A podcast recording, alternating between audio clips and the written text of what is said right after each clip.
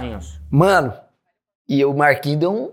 Ó, Nossa, meu. ó. Pode é. Marquinhos, é nóis, essa aqui combinou com o cabelo. Gostei, tô gostando dos tons aí da- da- da- das camisas. Muito bom, Marquinhos. É. Tá deixando Barros de feio pra mais ou menos agora. É só o fio aqui que tá me prejudicando. É a única pessoa que me prejudica que é o fio, porque. que ele te faz derreter, assim. não, né, eu- eu- quando eu tô assim, ó, ninguém fala. Ó que quem eu tô chegou assim. aí. Opa! Aqui, aqui começa já assim, direto. Já começa direto. E aí? Beleza, cara? Você tá bom, mano? Certinho? E aí, Certo, galera? Beleza? Tá bom, Tudo certo? mano. Olá, olá, com licença, deixa eu chegar aqui. Fica à vontade aí. Aqui que eu sento? A gente chega assim, a gente começa desse jeito, porque daí não dá tempo da gente perder conteúdo, né? Porque É a gente fica verdade. conversando lá, fala, pô, podia ter falado isso Pois lá no meio do é. Algumas entrevistas começam antes, né? A gente conta um pouquinho da história. Aí na hora o cara não pergunta, o entrevistador não Exato. pergunta. Ou então ele fala assim, eu vou perguntar lá dentro de novo. Aí a É. pessoa já não conta Já não é a mesma coisa, pois é. É puros palavrões, fala, tava melhor com os palavrões. Ah, pode falar palavrão também? Pode, pode, pode. Bom, pode. gente, como vocês perceberam, nós estamos começando mais um episódio do nosso Embrulha Sem Roteiro, o nosso podcast que você encontra tanto no YouTube quanto no Facebook, no Instagram, no TikTok. E no YouTube a gente tem também o nosso canal de cortes com os melhores momentos aqui desse bate-papo. No Instagram você vai ver os Reels, no TikTok também. E para você que ainda não conhecia o nosso trabalho, a gente também tem um canal de sketches que é o Embrulha pra Viagem. A gente tá nas mesmas plataformas, tá bom? Encontre a gente lá, comenta e dá like, porque é muito importante para gerar engajamento pro nosso vídeo. Sim, e, e antes de começar, vamos falar aqui dos nossos apoiadores. Eu tô aqui com chocolate Trinto. Cara, esse chocolate é maravilhoso. Você, você já provou? É? 38% a mais de cacau. Cara, são vários sabores. Ó, esse aqui é o, é o Vários. brownie, tem torta de limão. Nossa, torta tem... de limão, meu, é o meu preferido, cara. Ah, é? É, e não, ele tem uma coisinha gostosa que ele tem um biscoitinho dentro e você morde. Esse chocolate que sem brincadeira, você morde, ele dá tipo um selinho em você, É. assim, porque vem um recheio e faz um. Não, Ah, não, e tem aqui, ó, tem aqui, ó, o choco amendoim, choco amendoim, bom. Tem de Cara, cookies, cookies. tem de brownie. Não, inclusive, cara, eu, eu descobri esse chocolate na casa do Fio, né? Que é o. Que é Nosso o, diretor de que é fotografia nosso aqui. diretor de fotografia, ele tem caixas e caixas. Aí Ou seja, esconder, se tem Trento em. Osasco, com certeza tem aí próximo da sua casa. Olha só. E falando nos nossos apoiadores, vamos falar também da Ioki, ela que já é conhecida dos lares brasileiros. É a pipoca de micro-ondas Ioki, ela fica pronta em apenas 3 minutos, saborosa, diversos sabores. Tem da salgada, tem da doce, que a de caramelo é maravilhosa. E uma grande vantagem de pipoca é que você nunca come sozinho. né? Não, não, você faz você pipoca pra comer sempre tá sozinho? acompanhado com, com, com alguém, ou lá, lá em, bom, lá em casa a gente é em cinco, né? Então Nossa, sai. tem que ser um baldinho desse para cada um, mas a gente gosta de comer todo mundo junto também. O pessoal gosta muito da de chocolate também, a chocolate é maravilhosa e pipoca é uma boa companhia, né, para você assistir uma, uma, uma série, um filme e o seu podcast preferido. Que é qual? Embrulha sem roteiro. O meu é o Flow, cara. Ele já ia falar outro, né? Mas não. Ó, e para começar o programa, nós estamos aqui com ele, Max Fercondini. Bom, o cara é assim, ele é ator, né? Fez aí muito mais que 10 novelas aí na, na Globo. Aí virou apresentador. Aí um belo dia ele falou assim: peraí, cara, eu quero conhecer a América do Sul. Aí virou piloto de avião, piloto de motorhome, né? O- Aí hoje ele tá morando num veleiro, né? E escreveu um livro, né? Mar Calmo não faz Aqui, bom marinheiro. Olha aqui, ó. Olha aqui, ó. Mar Calmo não faz bom marinheiro. E esse é o cara. É, é porque ele também faz tudo isso porque o, o tipo dele, né? Ele não é nada bonito. enfim. Aí o cara... Tá no top Tem- tem que 3 ser bonito, tem que ser bonito já vieram aqui, hein? Ah, é? Ô, O obrigado. cara fala, obrigado. porra, né? E ainda dá pra contar com isso aqui, ó. Mas, cara, maravilhoso, velho. Maravilhoso, velho. Obrigado, obrigado, Barros. Eu, conhe- eu conheci ele no, no- numa festa, né? Era aniversário da Maria Paula. A Maria, Maria Paula, ele é grandão, né? Eu sou pequenininho, eu ficando olhando ali. e ele falando isso, eu falei assim, rapaz, mas eu conheço esse cara de algum lugar, porque ele tava falando. Você tava falando da. da, da- da- Da Dessa minha transição, dessa viagem, minha da mudança para as viagens, para as expedições, E esse né? dia a gente tava. Era um dia antes de gravar podcast, né? Aí eu e o Barros falou: Cara, a gente podia levar o Max amanhã. É. Falou, Só que amanhã já tinha a pauta completa. Falei: Sim. Não, a gente fala com ele numa próxima. Não, e coincidiu agora da minha vinda pro Brasil, porque eu tô morando lá em Lisboa tem cinco anos e meio. Cinco anos e meio morando no barco, cinco anos em Lisboa. Então, quando eu venho para cá, eu tento fazer uma agenda também para atender os compromissos. E um prazer estar aqui com vocês, claro. Pô, o prazer é nosso. Não, é sempre aqui, com ó. esse seu bronze invejável. É, é, o- o, o verão na Europa. E, e ele tá sempre assim, fala, pô, nesse bronze, eu falei assim, cara, a gente aqui, todo mundo fala, porra, o cara, nossa, acabou de chegar. Meu, muito obrigado aqui, ó, gente. Vale a Vou pena. fazer uma dedicatória aí pra vocês, Pô, tá? fechou, Fechou. velho, fechou, cara. E, e, meu, é, é- é muito louco, né? Mas a gente vai ter que perguntar, porque nós somos atores e tal. É, é, foi, foi- foi um estalo, cara? Ou você falou assim, velho, eu fiz muita novela, né? A gente Como tá até brincando. transição, né? Ele, vai, ele, vai, ele vai mostrar a transição, porque fica todo mundo falando assim, não, que eu quero ser ator, que eu quero fazer não sei o que. quero... Agora ele vai fazer a, a transição de você. Eu quero, eu quero deixar ator. de ser ator, Quer né? deixar de ser ator, ele vai vir, vai, vai vir dar umas dicas aqui pra gente. Assim, na verdade começou em 2007, quando eu me habilitei como piloto privado de aviões. É, eu tinha 22 anos de idade e eu imaginei que eu, é, sendo piloto, eu poderia voar pelo mundo, pelo Brasil, pelo menos, ah, docu- documentando o meu país. Mas não foi ali que começou exatamente, ali começou o sonho. Ainda levou sete anos para que eu tivesse toda o preparo para fazer a minha primeira expedição, que foi sobre as asas, voando pelo Brasil.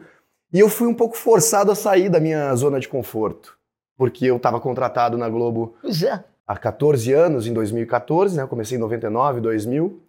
E aí encerraram o meu contrato e a diretora de RH disse que eu estava livre para voar.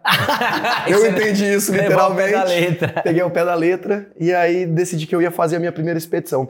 E eu tinha apresentado o projeto da expedição na Globo logo quando eu me habilitei, em 2007. E esse projeto ficou na gaveta deles e nada acontecia, até que um momento, quando eles encerraram meu contrato como ator, eu tinha dois contratos, né? Eu apresentava o Globo Ecologia também, e eles precisavam assinar um aditivo é, do Globo Ecologia para mais alguns programas. E aí eu falei, olha, só tem uma condição de eu assinar esse aditivo, já que eu não vou mais é, atuar é, nas novelas, eu quero fazer a minha expedição, então se a gente, se vocês realmente precisam de mim, vamos tirar o meu projeto da gaveta e vamos assinar os dois Nossa, é, contratos, o aditivo e a, e a expedição aérea. E eles já conheciam muito bem o projeto, porque o pro- projeto foi apresentado né, amplamente dentro da área de jornalismo da Globo. E aí eles, na necessidade de colocar o Globo Ecologia no ar, falaram, então tá bom, Max, vamos fazer. E aí eles me contrataram como produtor, diretor, apresentador do Sobre as Asas, e eu ah, tive que... Era o diretor, tive que montar minha equipe e tinha uma responsabilidade muito maior e uma autonomia muito maior também. Porque quando a gente é, é um, é ator, né? A gente é um personagem numa obra, vocês sabem disso. Nossa. A gente fica a critério de uma direção, né? Sim. A gente tem um texto para dizer. E ali na expedição aérea eu estava muito mais livre para poder contar as histórias que eu queria contar. Então eu, eu eh, produzi oito programas, né? Sobrevoei Pantanal, Amazônia, Cerrado, Caatinga, os Pampas no sul, ou seja, todos os biomas no Brasil. Pousei em tribo indígena, comunidade quilombola, ribeirinhos. Ó, E aí fiz essa grande expedição e deu muito certo. A gente bateu recorde de audiência no sábado pela manhã no Como Será. Era o programa que era apresentado pela Sandra Nemberg. Eu era um dos apresentadores dos quadros. Tinha uma equipe de apresentadores também. E foi a minha, minha primeira expedição. Então foi ali que eu me realizei também como produtor e diretor. Caraca, né? Produtor de conteúdo, quer dizer, pô, é, é- isso a gente fala, né? Por exemplo, eu não sei, você você produzia tudo também, Sim, né? sim. Porque você falou assim, pô, veio tudo pra mim. Assim Então como você- vocês, né? Nossa Porque eu vejo, eu acompanho também. Então, Vira e mexe, aparece lá no meu, no meu Instagram vocês. Então, a gente tem que se produzir, né? Não pode ficar mais acomodado. Mudou muito a televisão, a, a- a forma de criar conteúdo. Né? E, e- e a forma do, do- do ator, né? O, o- o pensamento do ator é, é muito louco, porque assim, é, é o que eu falo, né, pro Will, quando a gente pega algum trabalho contratado, é, é, é uma, é, uma, é uma delícia, porque você, você fala assim, peraí, eu tô aqui sentado só esperando minha cena, é Não isso? tenho que me preocupar Pô, com mais nada. Então eu posso estudar pro personagem, daí dá pra você estudar pro personagem. Pode não o crer. não. Mas, por outro lado, quando a gente faz o nosso, o nosso, nosso negócio, você começa a trabalhar com aquilo que você quer, né, cara? Você fala assim, velho, eu quero falar desse conteúdo. Não, vou, vou falar desse outro. Eu acho que foi mais ou menos isso que aconteceu com você, né, cara? Foi. Você, cara, do nada você era um, um, né, um, pô, um galã ali, um, né? a gente fala o termo, o termo galã é- parece que é pejorativo, mas não, mas era um, um Ah, eu não tenho problema com isso, não. não, personagens fantásticos, né? Não eram, não eram, ah, pô, o Não, cara é que bonitinho que tem que se tratando de televisão, você tá É. querendo dizer que dá, dá um destaque, né, É. cara? Quando é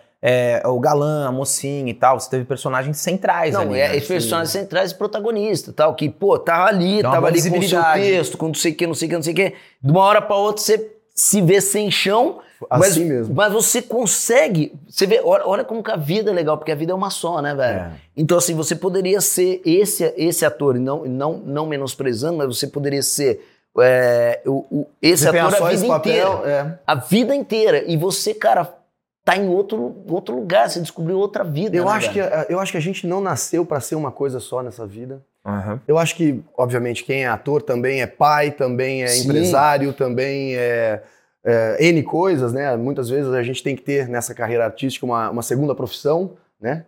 Quando a gente fala dos atores da Globo, o pessoal ainda teve, né, na- na época de ouro das novelas, que acho que já passou um pouquinho isso, mas conseguia se manter, né? Viver é, atuando ali, mas muitas vezes o cara que faz teatro, ele tem que ter uma outra profissão, ele tem que ter um outro trabalho para poder se manter. Então, assim, eu, eu acho que eu quis me reinventar, eu precisei me reinventar como profissional, como comunicador. Eu não deixei de atuar, né? Eu estava atuando ainda como comunicador ali no, no Globo Ecologia, depois eh, nas minhas expedições.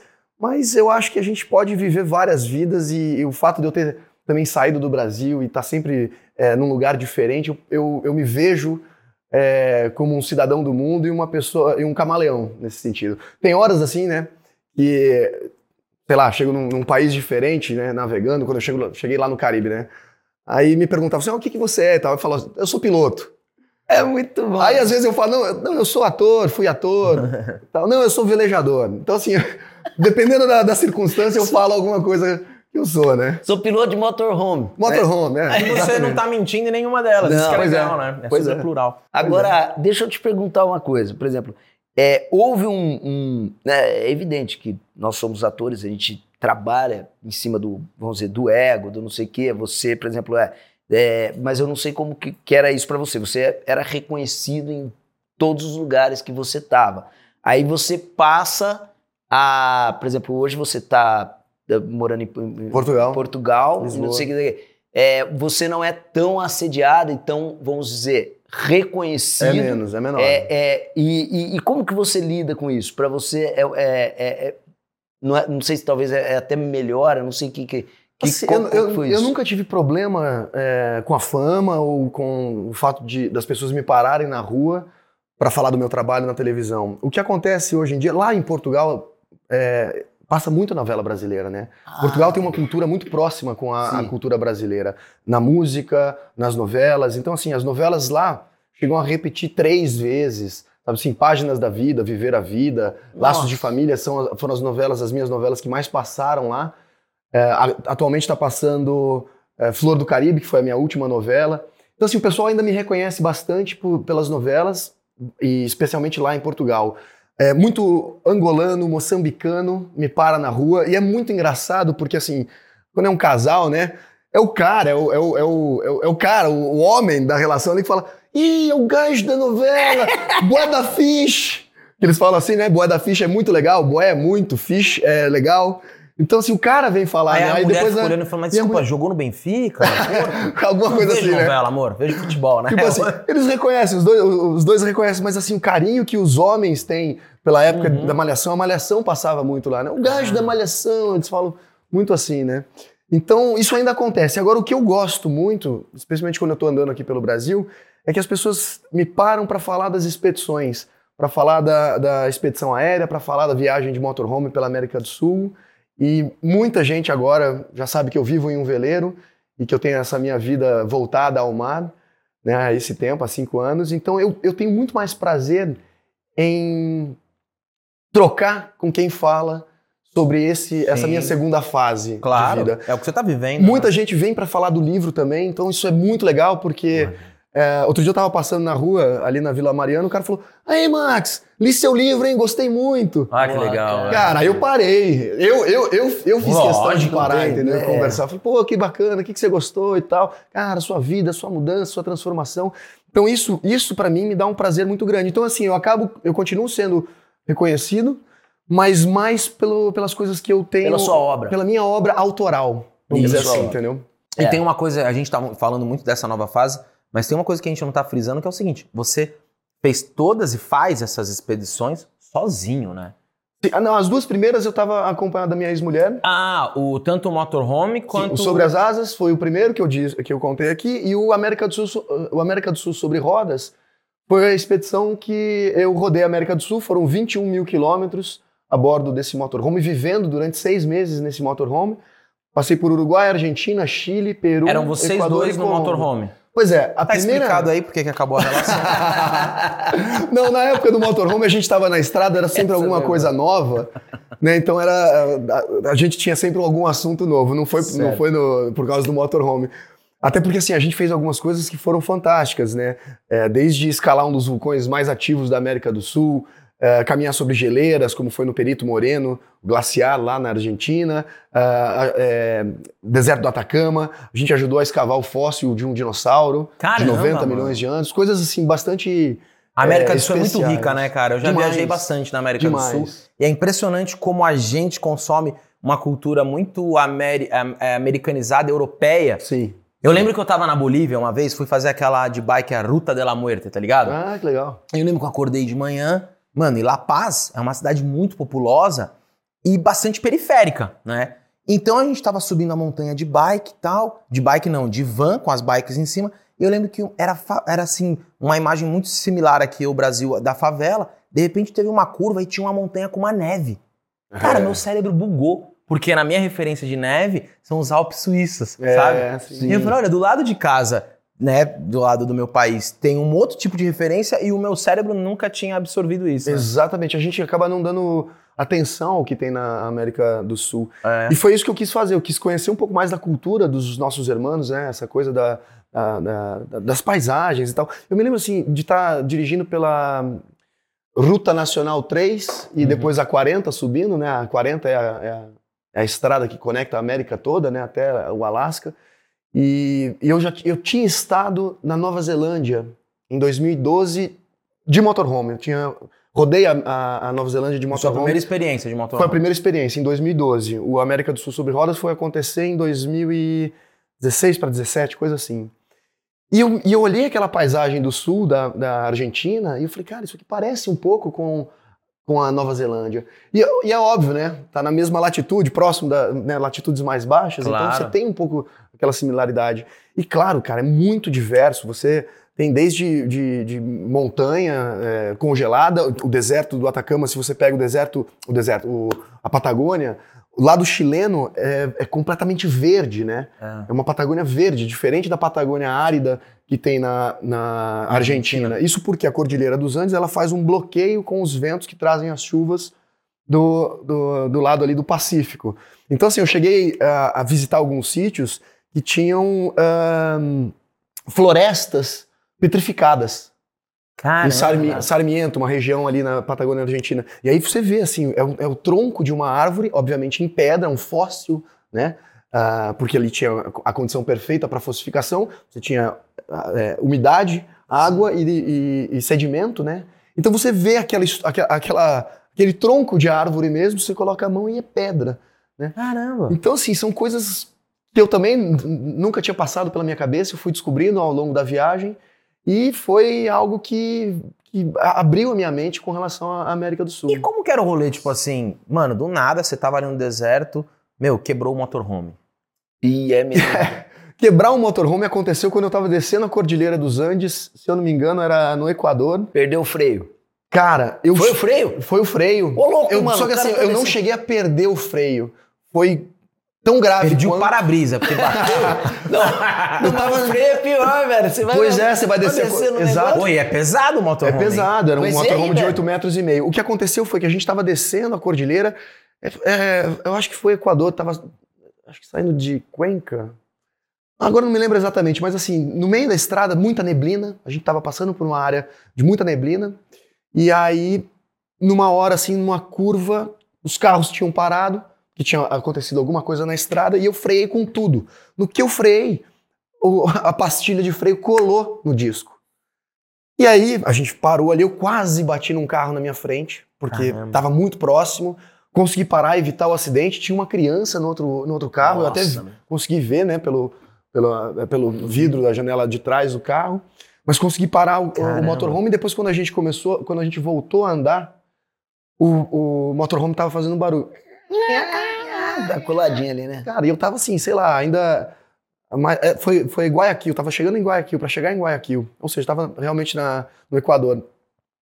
Eu sei que eu cheguei, a gente chegou em Guayaquil e tivemos que parar numa oficina porque tinha que ver o que estava acontecendo. Só que assim, a pastilha já tava no ferro. Por sorte, a gente Nossa, conseguiu chegar velho. em Guayaquil e parar o motorhome. Aí eu me lembro que a gente foi pra, pra oficina e, e a gente não tinha onde ficar, né? A gente tava seis meses morando nesse motorhome. Aí eu falei pro cara, olha, não vou pagar hotel, eu não posso pagar hotel, eu tô numa expedição, fazendo um projeto, me deixa ficar aqui na, na oficina.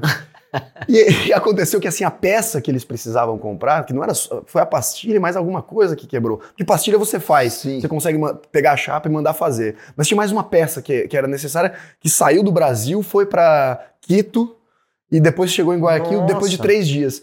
E aí eu e minha ex-mulher ficamos dormindo na Na oficina. oficina. E eu me lembro que a gente falou assim, cara, vamos pegar alguma coisa, vamos, vamos comprar um DVD, alguma coisa pra assistir. E a gente só conseguiu achar, só tinha um DVD numa lojinha que a gente eh, conseguiu eh, comprar, que era Toy Story 3. Pô, é isso, isso. Cara, a gente assistiu acho que umas cinco vezes, a ponto de chegar no momento e falar assim, cara, vamos assistir agora em russo? Aí a gente botou em russo o Toy Story pra ver. Então assim, sabe? Porque isso é o quê? 2000 e você falou? Foi 2016 pra 17? E esse já é não tinha, e já ainda é- não tinha um streaming assim tão... Não tinha. Não, né? já é Tinha. o próximo projeto dele, né? Depois de morar no veleiro, ele vai morar numa oficina. Uma oficina. É, uns cinco anos morando Cara, numa mas oficina. muito louco você falar isso, porque, por exemplo, eu sou um cara que eu detesto quando acontece uma coisa no meu carro, porque eu não manjo nada. E aí eu vou pra É. oficina pensando assim, eles vão me engambelar. né? Puta, o cara vai falar. E eu não sei discutir. Eu falo, é mesmo? Tem que trocar? Como é que é isso em outra cultura? Porque tem essa coisa, né? Difícil. Eu, É. eu fico pensando, sempre que você vai viajar, você fica pesquisando, falando, nesse país, olha, gente, quem vier aqui, não faça isso, não fale assim. Mano, e, e- você vai cruzando. Como é que faz pra se adaptar a diversas culturas, assim? Pois é, isso aconteceu um pouco quando eu tava já no barco, né? Quando eu comprei meu veleiro em Barcelona, eu levei ele sozinho pra Lisboa. E no meio do caminho, O, o veleiro foi depois do motorhome. foi, eu fiz, eu fiz o céu, a terra e falei, agora eu vou fazer a expedição pelo Ó, mar. Foi Capitão eu- Planeta você, velho. É, quase isso. É isso aí. tá entregando a idade, hein? Que a gente- eu assistia também. Mas eh, eu tive dois problemas eh, meio que sérios, assim, na, na- nas primeiras navegações, e eu conhecia muito pouco do barco, tinha um conhecimento limitado, o motor do barco, né? Apesar de ser um veleiro, a gente tem eh, motor para poder entrar e sair das marinas, navegar quando tem necessidade e não tem vento, né? Você fica meio que à deriva, então você liga o motor consegue dar seguimento ao, ao barco. E eu, eh, logo quando eu estava, estava passando, acho que por. chegando em Málaga, na costa do Mediterrâneo, na Espanha, e aí os tanques estavam com sujeira, porque o tanque cria, né, eh, o diesel ele cria uma borra, e essa borra, essa, essa sujeira entrou na linha do motor, foi pro, fi- passou pelos filtros e foi para a bomba injetora. Então a bomba injetora estava comprometida. Então eu não tinha, não tinha velocidade. Eu tive que parar na, num porto que eu consegui entrar velejando, né, com, a- com, o uso das velas, entrei na marina e parei nesse, ne- ne- nessa, nesse porto que chamava é, Caleta de Beles, antes de Málaga, entre Dênia e Málaga, coisa assim. E aí o cara, né, falou, ah, não, isso aqui é a rebimboca da parafuseta, em espanhol, né? Nossa! La rebimboca de la parafuseta. Nossa. E aí eu, assim, ah, tá bom, então o que, que tem que fazer? Ele falou assim: olha, se, se for trocar, eh, se for mandar limpar, vai levar uma semana.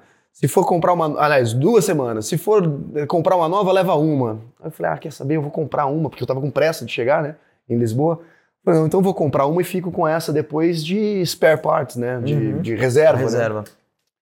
E aí, na hora que a gente foi ligar, ele, ele trocou a peça, na hora que a gente foi ligar, eu dei, eu dei a ignição no motor, e aí começou a subir uma fumaceira, e eu meio que assim, cara, para ou não para? O cara, deixa, deixa. Daqui a pouco quando, o motor pegou, aí eu peguei, desliguei, aí depois bati a chave de novo e não ligava.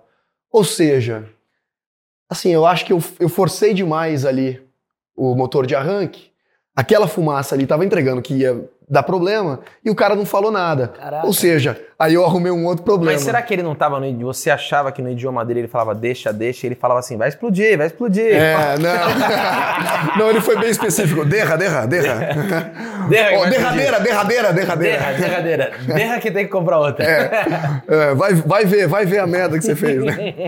Vai vendo, vai vendo. E me diga uma E coisa. aí eu fiquei mais duas semanas, entendeu, nessa, nessa função. Porque tem Então, isso, tem uns atrasos, né? Às vezes Pois você, você fica. O bom é que, como você tá viajando com o seu meio de transporte, você não tem um problema clássico do turista que é: meu Deus, eu preciso embarcar amanhã porque eu reservei o hotel, não sei o quê. É, Você, sei lá, não sei que você tem algum compromisso X, mas como você mora ali, se tiver um atraso, não é o fim do mundo pra você. Né? Exatamente. E é muito legal a, a modalidade tanto de motorhome quanto de, de barco, porque você tá levando a sua casa junto com você, você tem a sua, o seu restaurante, tá ali, né? legal. Então, e o, e o seu meio de locomoção. Eu costumo dizer que é uma viagem que ela acaba sendo é, barata no sentido de que você ah, reúne as três coisas essenciais que você precisa quando você está fora do país. Uhum. Seria o hotel, o restaurante e um carro, né? um meio de transporte. E ali você tem os três. né? Então isso faz com que você tenha uma autonomia e um conforto maior. Legal. Você, É. né, de repente, ficar num hotelzinho de beira de Exato. estrada ou qualquer coisa assim. E, e- e, assim, uma é, curiosidade minha, né? Porque eu, né, então eu moro na minha casa, né? Então eu moro num, num- num apartamento, então eu tenho ali minha Ele é cama. quadradão, careta, É, tem casa, é, é. sabe? Não, não, não. É outra geração. eu fico imaginando como que se faz, ou como se cria, ou eu acho que você não deve ter isso, uma rotina. por exemplo, Porque é, é claro que você deve ficar, por exemplo, é, um mês. Você vai. ou, ou- não, você não fica. Você não fica mais. Nesses últimos cinco anos você não ficou parado em lugar nenhum. Não, fiquei muito parado na época da pandemia, inclusive. É, mas as travessias do Atlântico, eu fiz três travessias. Não foi no meu barco, não foram no meu barco, foram em barcos de amigos que me chamaram para Ah. acompanhar, para ajudar nas travessias. Mas as travessias saindo ali das Ilhas Canárias para o Caribe, e eu fui a, a Santa Lúcia, que está logo abaixo da Martinica, uma ilha francesa. Santa Lúcia é um país autônomo no Caribe. É, as travessias duraram 21 dias, 19 dias e 20, 21 dias na, na terceira. Então, assim, quando você está em alto mar, quando você está navegando, a rotina ela é totalmente voltada para a atividade de- da navegação. É, você pode cruzar o Atlântico em solitário, eu tenho muita vontade de fazer isso. Desde a primeira travessia eu percebi que eu, que eu dou conta de atravessar sozinho, mas ali em tripulação a gente tinha estipulado os turnos, né? Então, é, na primeira nós éramos três pessoas e foi muito curioso porque a, a minha amiga, esposa do meu amigo, é, ficou enjoada a viagem inteira. Então ela não podia cozinhar, ela entrava para a cabine, ela ficava enjoada, então ela tentava passar a maior, maior parte do tempo fora do barco. À noite é, ela não, não velejava, então era eu e meu amigo fazendo os turnos. Isso exigiu muito da gente, né, de mim e dele. E eu, como gosto de cozinhar e não enjoo em barco, é, acabei fazendo 42 refeições, almoço e jantar durante os 21 dias. Caramba. Sempre voltava, né, é, de dentro do barco com um salaminho cortado, alguma coisinha. Café da manhã era uma torrada com açúcar e canela em cima, Nossa, uma velho. manteiguinha, né? Então, assim, foi muito bacana é, é, por isso. É, cheguei a fazer crepe de, de banana flambada no rum, flambei dentro do barco. Bicho. Então, assim, foi uma, uma experiência gastronômica muito boa essa travessia. Mas, assim, os turnos a gente costuma dividir é, é, em três horas durante a noite. Então, a partir das nove horas até a meia-noite, meia-noite às três, das, das três às seis, das seis às nove, e aí depois os turnos a gente faz de quatro horas. Geralmente, durante o dia, você tem ali a companhia de outras pessoas, então, né, é, tá todo mundo acordado, né, então você tem mais entretenimento. Mas à noite é assim é muito é muito solitário apesar de estar com outras pessoas é muito individual muito pessoal a, a viagem é, a travessia né e aí assim passa muita coisa na sua cabeça eu, eu, eu coloquei no livro eu digo que muitos amigos me, me visitaram nessa travessia muitas situações Ah, se passaram na minha cabeça, né? Então, é, memórias, lembranças, é, planos para o futuro, projetos que eu queria, é, é, que eu quero fazer, passaram na minha cabeça. Então, assim, foi uma experiência de autoconhecimento muito intensa e uma dificuldade, né? Uma superação de desafio muito bacana. No, no final do livro eu coloquei o diário de bordo completo. Tem um capítulo bônus que eu coloquei os 21 dias e eu recomendo às pessoas que leiam é, um dia após o outro. Ah, que legal. Sempre um dia. Porque aí, depois de 21 dias. E o livro fala justamente sobre essa travessia que você está falando aqui. Eu conto o primeiro ano vivendo a bordo. Eu, eu trago um pouco das, das minhas primeiras expedições, eu falo um pouco do sobre as asas, o que, que é a minha paixão pela aviação. É um, ti- um capítulo que eu intitulei de eh, uma frase de hangar que a gente diz: só quem voa entende porque os pássaros cantam. Então, Aí eu conto um pouco da minha experiência na aviação. Nossa, que frase bonita. É bonito demais. Eu, eu, eu conto da minha mãe. Minha mãe tirou a carteira de piloto com 60 anos de idade. Ô, louco. Ela está com 68 e ainda voa. Ela é, é, médica, ginecologista e obstetra aposentada e voa ainda. Então eu falo um pouquinho dessa minha relação com ela, o incentivo que ela sempre me deu nas, nas minhas viagens e tal. E, e- e a minha mudança, a transição, como é que foi essa transição? Porque quando eu saí da minha zona de conforto, como eu disse, eu precisei me reinventar e dar um sentido novo para minha vida. E aí eu fui, aí eu conto como que eu achei a- o meu barco. Eu tive a minha separação depois de nove anos e meio, então eu conto como é que foi também a separação, estar sozinho, né, navegando sozinho, fazendo um projeto sozinho, sem a companhia da minha ex-mulher.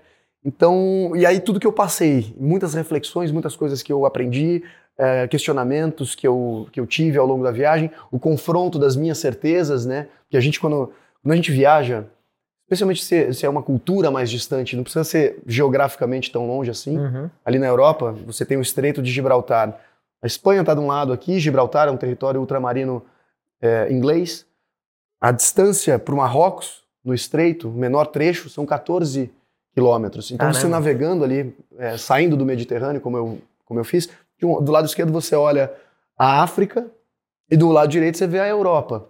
Então, assim, a proximidade geográfica é muito, pró- é- é- é muito grande ali. E a diferença. E a diferença cultural é enorme. Então, É. a- eu gosto disso, de quando a gente tem a, a possibilidade de viajar para culturas que são distantes da nossa realidade.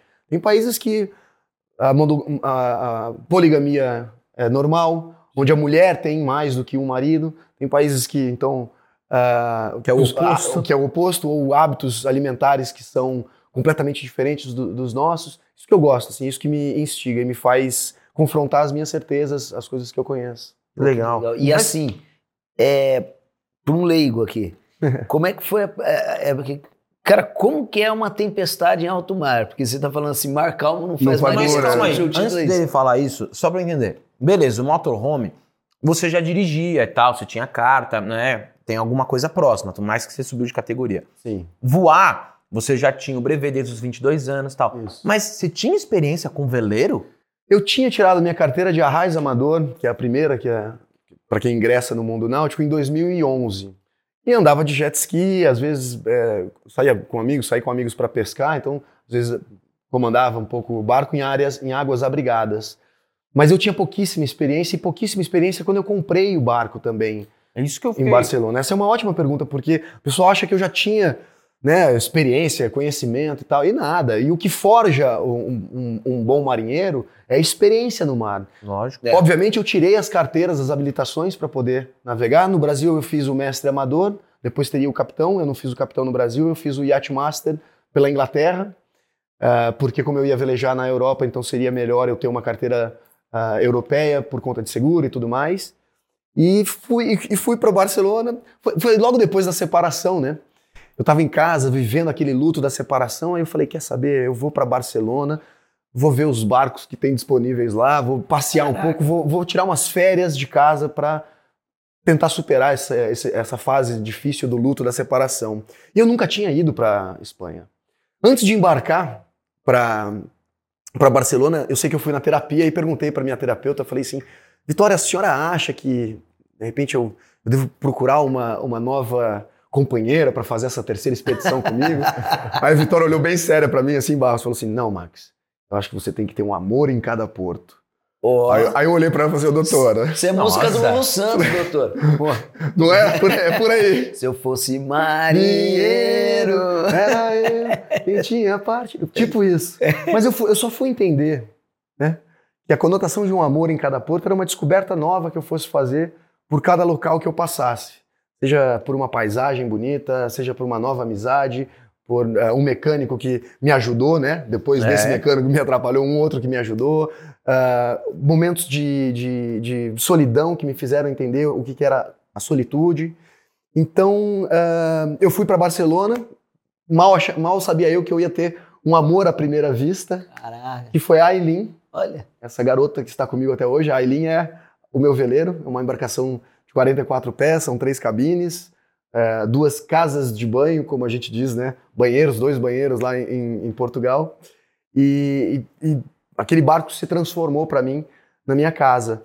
E, e eu tinha pouquíssima experiência. Então, assim, eu cheguei para olhar os barcos, eu, eu tava meio que conhecendo, eu conhecia as marcas Beneteau, Janot, Dufault, barca, barcos mais é, comerciais, né? Uhum. E a Aileen é, um, é, é, de um estaleiro espanhol chamado North, Northwind, próximo ali de Barcelona. Mas eu cheguei lá, aluguei um motorhome ao invés de ficar em hotéis e. Sim. E. Airbnb. Alugar um carro, Airbnb, qualquer coisa assim. Eu peguei um motorhome e fui batendo de porto em porto, toda a costa da Espanha, né? Até que eu cheguei no momento, no final da viagem, já sete, depois de sete dias, já tinha visto mais de 40 barcos, sei lá. Cheguei em Cádiz e falei, cara, eu tenho que tomar uma decisão. Será que eu vou. É... Será que é isso mesmo que eu tenho que fazer da minha vida, né? Aí eu sei que eu dirigi de volta para Barcelona. Quando eu cheguei lá em Barcelona, é, liguei pro, pro, pro Carlos, que era o corretor, pedi para fazer um test drive naquele barco, para ver se eu, se eu dava conta de velejar sozinho. E o Carlos falou: tá bom, então vamos fazer um test drive. Vou falar com o proprietário. Ele conseguiu que a gente fizesse o test drive.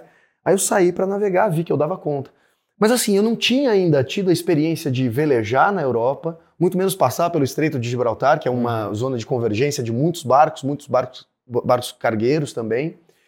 É, então eu fui aprendendo ao longo das navegações um pouco mais do conhecimento do meu barco, de mecânica, marcenaria, né, cuidados ali, o próprio fato de velejar.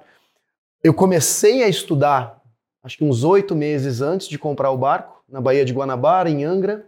Então eu saí algumas vezes, fiz umas seis ou sete aulas de vela. E a, a aviação e a, e a náutica, né, e o velejar são muito próximos no sentido de que a asa do avião e a, e a vela são duas superfícies que é, têm o objetivo de causar sustentação, né? Ah. Tem sustentação no, no, no, na, asa do avião pelo perfil aerodinâmico e a, a, vela também cria um perfil aerodinâmico, é o que faz o barco avançar. Então, o conhecimento, a teoria e o, e o início da prática ali, para mim, foi fácil, de fácil absorção. E depois eu aluguei algumas vezes barcos ali na região de Angra, que não é uma região onde tem muito vento, mas uh, era possível ali que eu então saísse pelas primeiras é, vezes. Para treinar, tal, né, treinar. cara? Pra então treinar. foi assim, então foi a, a, minha transição foi. Cara, mas mesmo essa. assim é muito corajoso, porque você fez a aula e foi sozinho. Pois é. Aí entra o que o Barros falou, é. mano. Fala uns percalços. É, é, aí, aí, aí, aí, que fica a minha dúvida, né? Eu falo assim, cara, o cara saiu para velejar. Tudo bem, você teve aí, pô, fez aí oito meses em Angra, nananana, é. entrou nesse veleiro aí que você comprou. E aí, como é que foi, velho? Aí você falou, meu, vou daqui até ali, vou andar cinco quilômetros, volto. Eu fazia, eu me, me programava, como eu estava sozinho, é, então eu tentava navegar durante o dia e eu acordava é, é, sempre assim, às quatro da manhã, colocava o barco para navegar e navegava, tirava uns cochilos durante a navegação, o barco né, no piloto automático, as velas postas, ia seguindo, tirava um cochilo ou outro uh, durante o dia para poder sozinho, mas desculpa, sozinho, sozinho. Caraca, dá para cochilar sozinho? Dá. Mano, você a é gente louco, a gente faz, a gente coloca o despertador geralmente a cada uh, 20 minutos, 30 minutos. Isso dependendo da região que você está navegando. No meio do Atlântico era muito raro ver outros barcos. É, cada três, quatro, cinco dias você via um cargueiro muito longe, no radar aparece, né? A gente conseguia, às vezes via no radar, não via ainda no horizonte, já estava indicando lá. Ah, e tipo assim, desculpa, se acusa no radar, você sabe o intervalo até chegar nele. Exatamente. Em 20 minutos, se não tem nada no radar, não vai, a gente, a, a gente cai um meteoro. A gente tem o, o tempo estimado de, de, de colisão ah, que aparece lá, ou, ah, de, então ou de, de mais, do ponto mais próximo de aproximação. Né? Então, às vezes a rota não é convergente, mas se fosse, você estaria. O ponto mais próximo que você vai estar desse barco vai acontecer daqui a 2 horas e 31 então minutos. Não dá para dormir antes de trombar. Tranquilo. Dá, dá pra, dar, dá pra dar um cochilo. A questão é, você tem que se preocupar com o vento. Cochilar, dá uma cochilada. Dá uma cochiladinha. Então, assim, no, no Mediterrâneo, no, no, Atlântico, colocar o despertador a cada uma hora e meia, assim, é possível. A questão é que você tá velejando, e aí você tem as nuvens e os isso, ventos. Isso, é isso que eu queria então, que assim, você falasse da tempestade. Pois é, o que acontece muito no, Mediterrâneo, no, no Atlântico são os squalls. Squalls são nuvens rápidas, são tipo trombas d'água que acontecem... É, muito rápido. elas são anunciadas por uma nuvem que vem carregada com ventos fortes, então começa a soprar forte. Então a gente costuma velejar com 20 nós de velocidade de vento, em média, e nesse momento do squall ela chega a 41, 45 nós, ou seja, o dobro do vento numa velocidade muito rápida e dura 5 ou 10 minutos no máximo. Então esses são os squalls. Isso então você isso não você consegue tem captar pela previsão. você consegue ver pelo radar também, porque o radar ele mostra ah, outras embarcações e mostra formações Ah, e nuvens. Só que assim, du- mesmo durante a noite, durante o dia, você vê o squall chegando, né? Como a gente faz downwind, que é o vento de popa, né? Navegando em vento de popa, porque a gente pega os ventos alísios, né? Das rotas mercantis do, do Atlântico e a- as correntes também que, levar, le- trouxeram os portugueses, né? eh, e os navegadores europeus para o Novo Mundo. Então a gente pega essas correntes, então a gente veleja com o downwind. Então sempre a gente olha para trás para ver se está vindo algum squall. Aí você consegue se antecipar. Opa, tá vindo uma nuvem? Vou risar a vela. Risar a vela significa você diminuir os panos. Ou seja, tá aquela, vela gigantesca posta, você começa a enrolar um pouquinho, baixar um pouquinho ela e você usa um terço ou dois terços da- daquele pano. E a genoa, que é a vela da frente, você enrola ela. Eu tenho no, ela enrola no, no, no próprio stay. É muito técnico, né? Não, não, não, mas eu, eu entendi. Vai virar tudo. uma videoaula de. Porque, na verdade, o que, que você faz? Resumindo, é, você, você precisa de um monte de vela, um monte de vela. Cara, você tira e você começa a andar com a tempestade. Então você anda Exatamente. a favor da tempestade, porque se você for contra, aí você vira. O segredo é isso? Mais ou menos isso. A questão eh, da redução das velas é exatamente esse motivo. Você consegue, então, prever. Obviamente, cara, eu tô muito cansado essa noite. eh, eh, tem previsão, eu recebi a previsão via satélite, que a gente tem comunicação via satélite de dados, a gente recebe e-mail sem foto, não pode, é só informação em, em texto que a gente recebe. Então você consegue meio que planejar como é que vai ser aquele turno da noite. eh, com relação às condições meteorológicas. Então você faz isso, você se antecipa a condição. E, e- e aquele negócio da, da onda que vai. E onda. isso, isso acontece mesmo, né? Acontece. E, acontece. e aí não. Mas é difícil o cara, é- veleiro é- virar, né, Eu cara? tenho medo de virar, velho. O veleiro Não. ele tem uma quilha que faz com Exato. que ele fique. é, ele funcione que nem um João Bobo, né? Como é que é? É isso Diz, mesmo, né? João Bobo. Mas João por que, Bobo, que tem né? barco que vira? Mas não é veleiro. Bartomuxa, aqueles negócios. Mas não era veleiro. aí tem que ver. com- O não- Batomuxa era um barco, primeiro que estava irregular, né? Acho que tinha um Sobre- número X de pessoas, sobre- tinha muito mais. é. E era tipo uma escuna. O veleiro é o que ele tá falando. O veleiro, eu posso estar falando uma grande bobagem, mas o casco dele faz um bagulho tipo assim, né? Pra, Isso, exatamente. É tipo um peão, e aí assim. tem uma quilha muito pesada. Isso. Essa quilha pode pesar 4, 5 toneladas, que faz com que Exato. ele mantenha a posição ali. Mas uma coisa que as pessoas acham é que assim, é que a tempestade que afunda barco, um iceberg, né, que nem foi no caso do Titanic, e às vezes, muitas vezes, os barcos afundam no lugar mais seguro que existe para o barco, que é a marina ou o porto. Por quê? Porque uma braçadeira que não foi trocada de um passa-casco, de um, de um registro que está abaixo da linha d'água, se ela está em condição ruim, se ela quebra, se ela se rompe, pode entrar água dentro do barco. Ah. Então tem muito barco que afunda nessas condições. E, é- e eu acho legal de pensar nessa analogia, nessa história, porque assim, a maioria dos acidentes, eles acontecem dentro de casa, no banheiro, na cozinha. Verdade. É. né? O problema é que eu tô, o meu banheiro e minha cozinha está em cima da água, né? Reconhece dentro de casa, né? Mas a questão da, da, da navegação em si, quando a gente sai para fazer uma viagem longa, uma travessia, a gente, a gente vê todos os detalhes. E óbvio, você não pode prever tudo que vai acontecer. Você pode é, estimar, né? Ou se preparar, ter peças sobressalentes, ter é, a balsa salva-vidas, caso o barco afunde, você tem né, balsa salva-vida, você está sempre com colete. Então, essas coisas assim. Mas o que a gente tem que ter é a capacidade da gente. é, é- é a inteligência para a gente resolver os problemas. Isso que me dava segurança. Né? É outra frase que eu gosto bastante, que é mais ou menos assim, né? É o, é, o pássaro ele não confia no galho que ele pousa.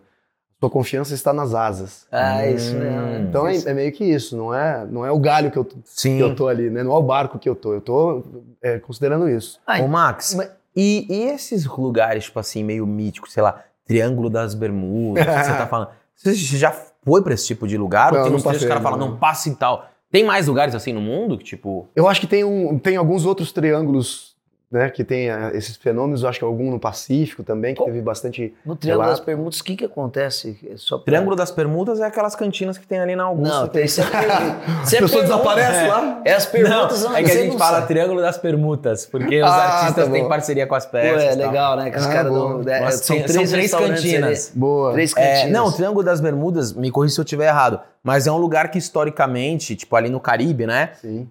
Aí ninguém sabe, tem várias teorias, se é o vento, se é o mar ou se é algo sobrenatural, mas que muita embarcação e avião afundou ou sumiu, e Sumiu. ninguém sabe o que aconteceu. É, E aí- o, o- Triângulo das Perguntas nosso é o Luna DiCaprio, o Piolim E o Planetas. e o Planetas. Vale a pena. Vamos lá depois? Vamos lá depois? Aqueles caras divulgando aí, muito bom. Não, que o cara é gente boa pra Mas caralho. assim, Barros, respondendo exatamente o que você queria perguntar, o que você perguntou com relação ao mar muito grande, logo nas minhas primeiras navegações, eu peguei um mar difícil. O Mediterrâneo não tem característica de, de ondas muito grandes, mas ele tem períodos curtos de, das vagas, né, que são as ondas. E eu, logo na- na- nas primeiras navegações, cara, eu, eu tinha olhado a previsão, era vento, mar contra, mas assim, eu não achei que eu fosse ter tanta dificuldade quanto eu realmente encontrei na hora que eu estava navegando. Então, assim, era uma, uma onda pequena, um metrinho e meio, não era mais, muito mais do que isso, não. Só que, assim, uma corrente muito forte e vento contra. Então, eu não conseguia avançar. Eu estava indo no motor e eu estava fazendo três nós de velocidade. Três nós de velocidade dá mais ou menos 5, 6 quilômetros por hora. Caraca. O barco, o veleiro, ele, ele já anda lentamente, né? A gente faz uma navegação ali entre 6,5 e 7, seria 12 km por hora. Uma bicicleta vai mais rápido do que, o, do que o barco. Mas naquela condição, a onda chata e tal, batendo. Cara, eu sei que assim, o barco né, sulcava o mar, entrava, enfiava a proa dentro Nossa, daquela onda mano. e eu ali atrás me segurei e pensei assim, o que, que eu tô fazendo aqui?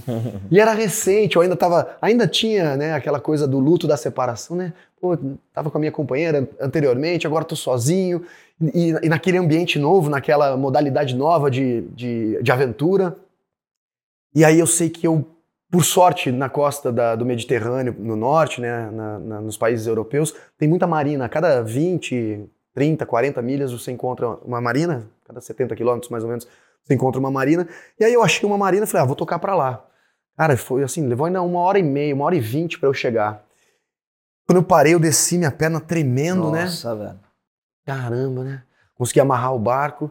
Aí liguei pra minha mãe, que é minha grande incentivadora, né? Como, Puta, como piloto. Mano, como mas que mãe, né, velho? Muito gente boa. Gente né, boa, mas não, minha mãe é uma figura. E é uma não, figura. vai lá, filho, navega mesmo, navega mesmo. é. Fica longe de casa. E aí eu falei, mãe, não sei se eu tô fazendo certo da minha vida, comprei esse barco, tô aqui, passei uma dificuldade.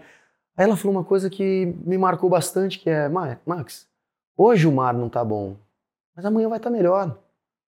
Aí, cara, me Ah, relaxou. E aí eu penso nisso pra tudo na minha vida, né? Tudo que acontece assim, não, hoje não foi tão bom. Cara, amanhã é outro dia, amanhã as condições são diferentes. Então são, são esses os ensinamentos, essas lições que eu acho que a natureza, o mar e a navegação me, me Nossa. ensinou, sabe? E sem falar uma coisa que você citou, e eu acho que você deve fazer isso, porque eu, eu também gosto de cozinhar.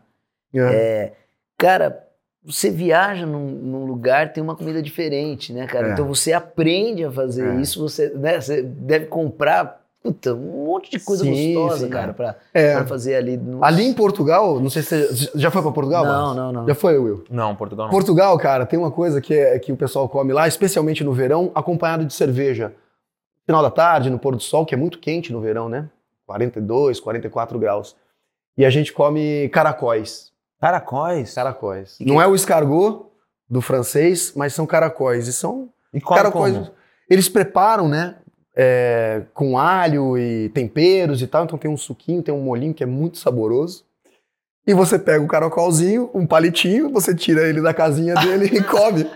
Obviamente ele não tá vivo, né? Ah, tipo um marisco, um vongole, assim? É tipo. Não, o, vongole é é a conchinha, É. o, o caracol é um. é, não, é, não, é, não, é, não é do mar, mas não, é. eu digo assim, a maneira de pegar, assim, Sim, mas sim. dá uma o cozida- você, o vongole, lá a gente tem as ameijoas. Ameijoa é um, um prato bastante Ah. tradicional, eles comem ameijoa, ameijoa a bulhão pato, que é com coentro, ah, azeite, vinho branco e alho.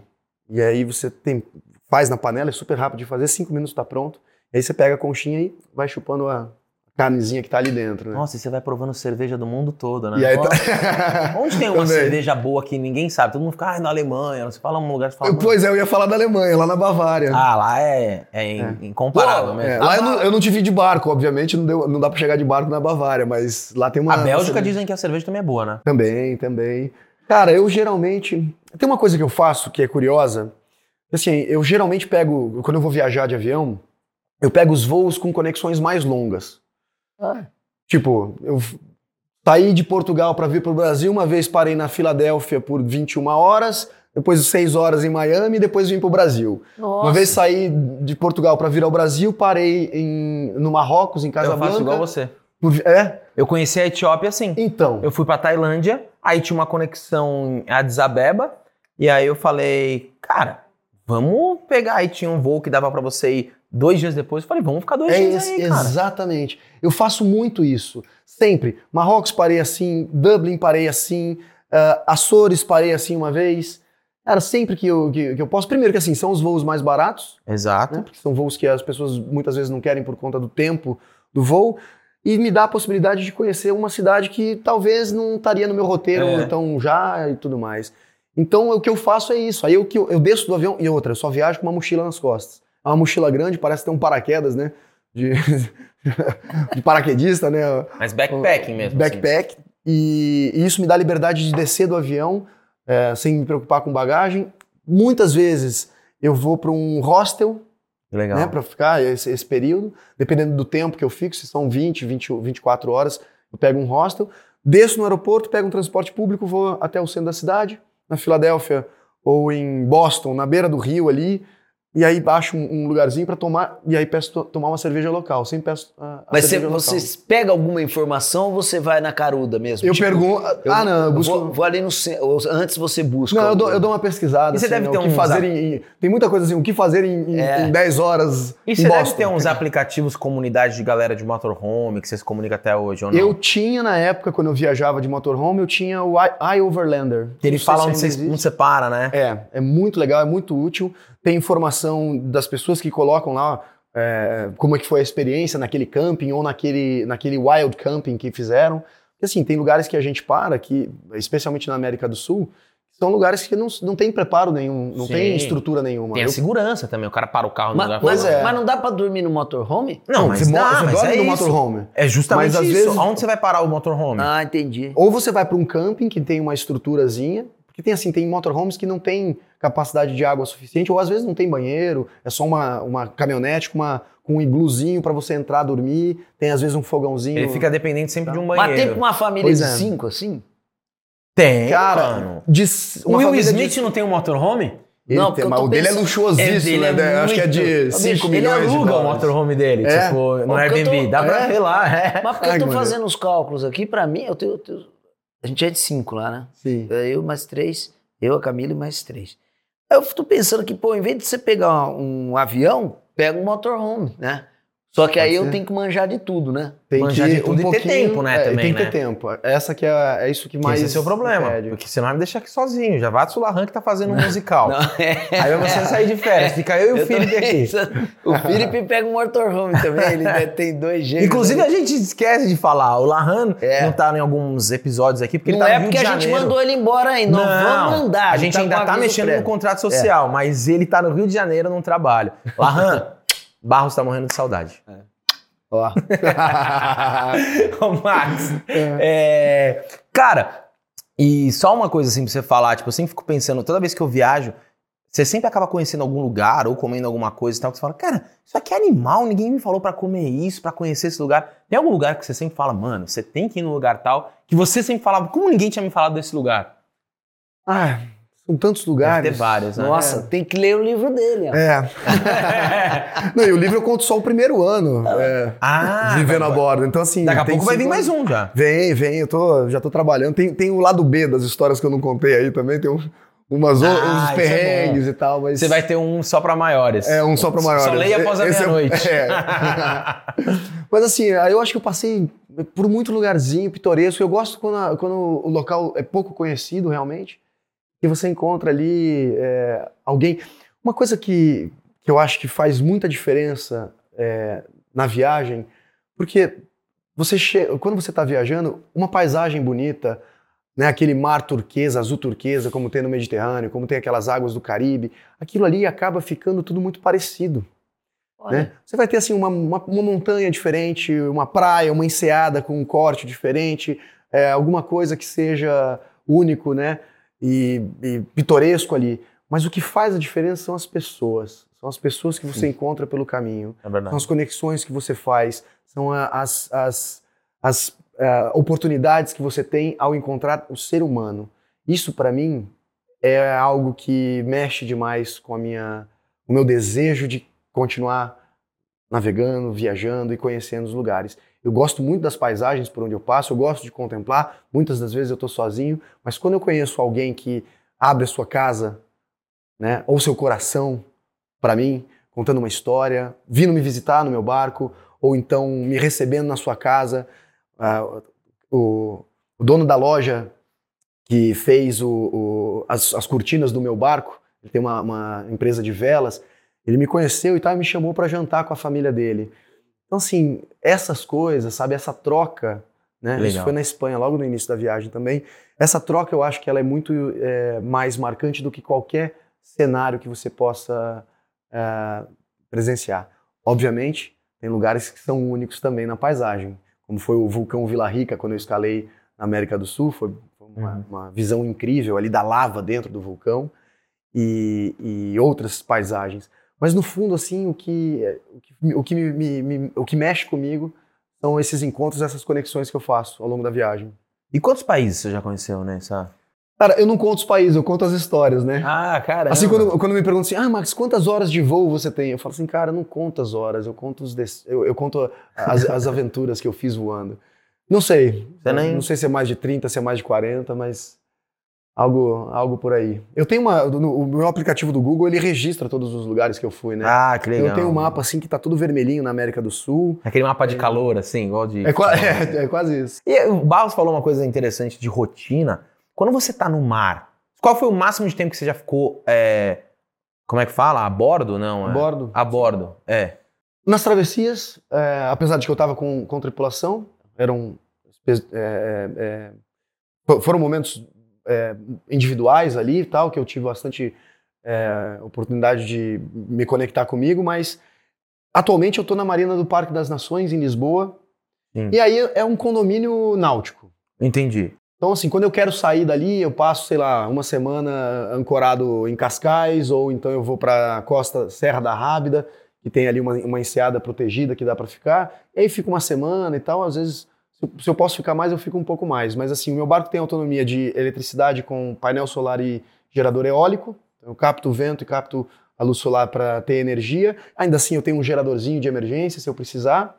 E quando eu estou na marina, a rotina ela muda bastante. Aí não é a, não é a rotina da navegação em si, Aí uma rotina de uma vida Entendi, aí, normal, né? Normal. Cê, mas tipo a bordo. Você acorda acaba conhecendo todo mundo que tá ali ao redor. É. É, é. igual a gente que a gente fala São Paulo, né? São Paulo, Sim. ah, cidade grande, né? Você mora em tal bairro, vem um monte de gente passando. Mano, você acaba conhecendo todo mundo. Você conhece é. o cara do açúcar, você conhece o cara do não sei ah, é. de comprimento. E na Marina tem pelo menos uns 25 barcos que, que são habitados. Tem um hotelzinho flutuante também. Então tem gente que está sempre passando por lá. E, e, e, os meus vizinhos, a gente tem o costume de, de, se encontrar sempre, final de semana, durante a semana, a gente toma uma cerveja ou ali na, na, nos, nos, barzinhos, nos restaurantes que tem na frente Fica da marina. caracol. Comendo uns caracóizinhos no Comendo verão, que eles Fazendo um churrasquinho ali na marina. E aí, e aí, agora recentemente, foi meu aniversário, e aí eu comemorei no, no meu pier. E eu tô num pier que tá afastado dos demais. Porque o meu pier, ele... ele é quando eu cheguei no, nessa marina do Parque das Nações, não tinha vaga para mim do lado ah. nobre da marina. Então me colocaram num pier de eventos que só tinha os barcos dos pescadores, que não tinha ninguém morando. Aí passou uma semana, me ligaram, Max, ó, já tem uma vaga para você. Eu falei, o quê? Você tá maluco? Eu não quero não, não quero não. Aqui eu tenho uma paz. Ah, que e, legal. Sabe assim, eu tava sozinho ali naquele pier. Tanto que eu não tinha nem acesso pro outro lado. Para eu ter acesso eu tinha que andar pelo menos, ou de bicicleta, né? Mas caminhar 15 minutos para ir pro outro lado ou com a bicicleta um pouco mais rápido, ou então com o meu bote. Eu tenho um botinho de apoio, né, com motorzinho, então eu vou de bote lá para outro lado quando eu quero ir. Mas ali eu fico totalmente isolado. Mas então a gente Não, fala A, aí. ge- a gente, a gente, pro meu aniversário, comprei, a gente comprou a churrasqueira. Aí. Todos os vizinhos todos é, ajudaram e tal. Sim. Botamos um gramado no pier, velho. Olha. E aí, agora eu tô pensando em, em construir um murinho assim de alvenaria, colocar uma caixinha de correio e eu coloquei uma piscina inflável em cima do meu barco. Nossa. Aí pro pessoal do, do condomínio, né, da Marina poder usar a piscina, eu tô é, dizendo que eles precisam trazer a carteirinha, né, o Exame exame, médico. médico. válido para poder usar a piscina. o problema disso tudo é que assim, Você é brasileiro ali A bra- do não, é. Não, já virou farofeiro, seu né? aniversário exatamente isso. E tem, porra, e tem muito brasileiro lá, também. o brasileiro fazendo Ah, é? farofa. É, é exatamente isso. O problema é que, é que, assim, isso acaba me enraizando lá. E eu preciso agora. Portugal se tornou para mim uma zona de conforto perigosíssima, porque é muito bom, eu gosto muito. Está próximo da nossa cultura, eh, pelas novelas, como a gente falou, pela música, pela língua, eh, pelos hábitos dos portugueses. Então, assim, eh, eu estou meio que me, me sentindo de novo precisando sair. Então, a minha ideia agora é pegar o barco e ir primeiro para os Açores, são ilhas portuguesas, é um arquipélago português, Madeira e Açores, e depois voltar ao Mediterrâneo e navegar sem, sem muito destino. E nesses seus planos todos aí, tem algum plano do tipo, putz, vou voltar a atuar, fazer alguma coisa assim, ou você. Olha, eu recebi um convite para um filme recentemente, talvez eu faça esse filme, Ah, mas assim, sinceramente, não, Não. quero. O filme é uma coisa uma pontual, coisa pontual, sim. eu acho legal, uma série, se fosse uma série, alguma coisinha assim, mas eu costumo dizer que eu tô aposentado da- das novelas. A rotina, certeza. né? Falando em rotina, porque a novela É. principalmente, né? São, uma novela Teatro. são quase dois É. anos. Né? Teatro, você Eu, já... eu sempre fui mais do audiovisual. Eu fiz Uhum. uma peça só na minha vida, que foi o ah, Confidências e Confusões Masculinas do Gustavo Reis, Uhum. que hoje é autor na Globo. Atualmente ele está com a novela Fuzue eh, na Globo. E ele era um dos atores da peça e o autor, né? O O, autor. escritor. E a gente viajou pelo Brasil com essa peça, junto com o Raoni Carneiro. Ah, sim. vocês conhecem também, Uhum. o Raoni, que é hoje é diretor da Globo. Na época, quem fazia a peça era, era Thaís Fersosa também, e o Rodrigo Prado, que era ator também. O, Rodrigo também deixou de ser ator, virou policial federal, É é mesmo? um amigo meu, É mora em Curitiba. Então, assim, eu acho que se eu, se eu voltar para fazer alguma coisa, seria pontual ou cinema ou uma série. Entendi. Mas assim, Viver só se eu não estiver fazendo nada mesmo, entendeu? Só se você não estiver navegando. é, meio que isso. Ô, Max, e a gente tem. Bom, eu queria agradecer também o Gui Nasraui, que fez essa ponte. Pois é, é aliás, ele mandou um abraço para Eu vocês. achei que ele ia vir com você, ele falou que ia vir. Ah, o Gui tava muito ocupado, ele não pôde Tava. vir. Tá Aí você vê a- ressaca do título você vê- do São Paulo, né? Exato, é. Lógico. Não, o Gui, o Gui eu, eu, eu fico hospedado aqui na casa do Gui, né? Aí eu chego aqui, eu falo assim, não, Gui, eu vou ficar. Ele falou, mas Max, você comprou a passagem de volta? Eu falei, não, Gui, mas vou comprar. eu vou ficar só esse restinho de ano aí. Isso eu falo em janeiro, em, em, em É, não, porque eu fevereiro. encontrei você era em fevereiro, né? Você É falou que ia isso. só ficar um pouquinho. Só esse né? restinho de Não, ano. que isso aí foi ano passado que a gente Ah, ano Foi ano passado, passado. é. É, Não, mas eu, eu vou e volto, né? O engraçado é que a gente sai pra andar ali na, na Vila Mariana, onde ele mora, né? Ah, aliás, o Gui vai, né? É, quando ele sai pra caminhar, aí ele passa nos restaurantes, nos bares e tal. O pessoal olha pra ele: Ô Gui, você ainda tá aí na casa do Max? Na já, casa do Max. já virou a casa Já do Max, né? casa. Não, mas eu, eu tenho que agradecer ao Gui, vou agradecer publicamente, né? Porque Boa, eu sempre por agradeço, favor. eu agradeço todas, as- todas as noites, eu falo assim, pô, Gui, obrigado aí eh, por me hospedar, né? E às vezes eu fico mais tempo. Eu cheguei a ficar três meses na casa dele e agora ele vai lá me visitar em Portugal. Eu falei, Gui, vamos comprar passagem só de ida, depois você de- decide. Mas o Gui, sem, dúvida, foi o Gui que fez essa ponte pra gente Foi. vir aqui. O Gui é ator. O Gui, a gente gravou um comercial aqui da casa. Cadê o Japa? Lembra o Gui? Aquela campanha que eu não vi ainda também. Enfim, ele tava lá naquele, naquele comercial que a gente fez. Tava. Tava. E. Ô, Max, fala aí pra, pra gente uma coisa. É, a gente sempre pede, já que a gente tá na internet, as pessoas estão assistindo a gente através de alguma plataforma, e você acaba estando em outro lado do mundo, deve estar tendo bastante contato com redes sociais e tudo mais. Cara, fala algum perfil, alguma rede social que você segue e você sempre fala, cara, mais gente devia conhecer isso aqui e tal, que você indica pras pessoas. Sim, Will, tem uma coisa que, eu, que, eu- que tem me chamado muito a atenção. A gente viveu agora um, um período aí de Pentágono fazendo revelações com relação a OVNIs, né? Sim. Coisas, e tem muita, muito desse assunto. Isso me interessa muito. É, eu não sei se tem algum perfil específico, mas tem perfis que falam sobre arqueologia é, e tem um pouco da história dos Anunnaki. Não Caramba. sei se você já ouviu falar que são os deuses sumérios. É, eu gosto muito desse tema. É, são as tabuletas sumérias, né, que foram encontradas na, na biblioteca de Nínive. E são 20, 25 mil tabuletas é, com a escrita cuneiforme, que, foi, que é a primeira escrita que a gente tem conhecimento. E aí eles, esses perfis que falam sobre os Anunnakis, que falam sobre a possibilidade dos deuses astronautas, né? Ou então no The History Channel eles chamam de alienígenas do passado. É isso me, me instiga bastante, é bastante interessante. Eu gosto muito disso. Então se vocês pesquisarem, vocês vão encontrar. E a, a... Qual é o nome do perfil? Não é um perfil específico, mas se colocar alguma coisa de Anunnaki, Anunnaki. vai encontrar é, sumérios e tudo mais, ou arqueologia. Uhum. Eu gosto muito do, quando falam também de Egito, do, do, do, Egito, né, dos egípcios e tal. E, e, é muito doido porque assim o dilúvio descrito na Bíblia foi escrito, acho que uns 2.500, 3.000 anos antes, nas tabuletas sumérias. Ah, é mesmo? Então tem aqui um registro anterior à Bíblia. Que legal. Então, assim, eu gosto muito de fazer né, essa, essa, correlação com, com o que é mais antigo, porque uhum. esses textos teriam, sei lá, 4.500, 5.500 anos, né? E, e aí, então, é isso que eu pesquiso. Se vocês quiserem pesquisar, depois me manda mensagem lá pra gente trocar ideia. Boa. E as suas redes pro pessoal te seguir? Meu é Max Fercondini, é, canal no YouTube, eu tenho um canal, tem algumas imagens legais no, no meu canal, que eu nem sei como tá o nome lá, mas pesquisa aí, Max Fercondini canal, deve aparecer. Aí tem lá uma expedição aérea que eu fiz pelo Brasil, já fiz três expedições aéreas, eu coloquei essa que é a expedição Hangar 33. São episódios onde eu pouso em localidades para conhecer história de pilotos e histórias de, de, alguns aviões emblemáticos que existem no Brasil. E tem um pouco das navegações também, mas no Instagram é o que eu mais utilizo, é, é, é, é Max Fercondini. E o meu livro, para quem quiser comprar, não sei se encontra mais nas livrarias, mas no meu site tem, é maxfercondini.com barra livro. Aí tem aqui, Nossa. aqui ó. Aí Barros. Aí, ó. Mar calmo não, não faz, faz, bom marinheiro. marinheiro. e eu coloquei dois QR Codes também no, no, livro que dão acesso às expedições, o sobre, a, o sobre as asas e o América do Sul sobre rodas. Dá para pessoa passar o celular ali e assistir. São quatro horas de conteúdo em vídeo, fora o QR Code que mostra as navegações também. Eu sou suspeito para falar, mas o pessoal tem elogiado muito o livro. Aí. Maravilha. Gente, e, tá aí, e para deixar é, as suas expedições mais doces. Oh. Vamos te dar oh. aqui um, um kit Boa. Do, do dos nosso, nossos patrocinadores, apoiadores. Chocolate Trento. Boa. E também aquela um kit aqui, kit de pipoca. Esse aí, para você fazer lá, ver um filme com o Gui, tomar uma cervejinha. Boa, boa. Tá aqui, Deixa eu ver aqui também. Ó, legal, bacana. Eu tenho micro-ondas lá no, no, no, barco. Aí, tá vendo? pronto, pronto. Já vai rolar. Mas aí tem que ligar o gerador quando tá parado, ou então, se estiver conectado à, à marina, aí eu tenho a eletricidade da rede elétrica da cidade para poder fazer a pipoquinha. Mas Fechou. gostei muito, obrigado. Valeu, Max. Brigadão, o bate-papo foi Imagina, incrível. Também, também gostei muito. Que bom que a gente conseguiu. Boa, Barros. É.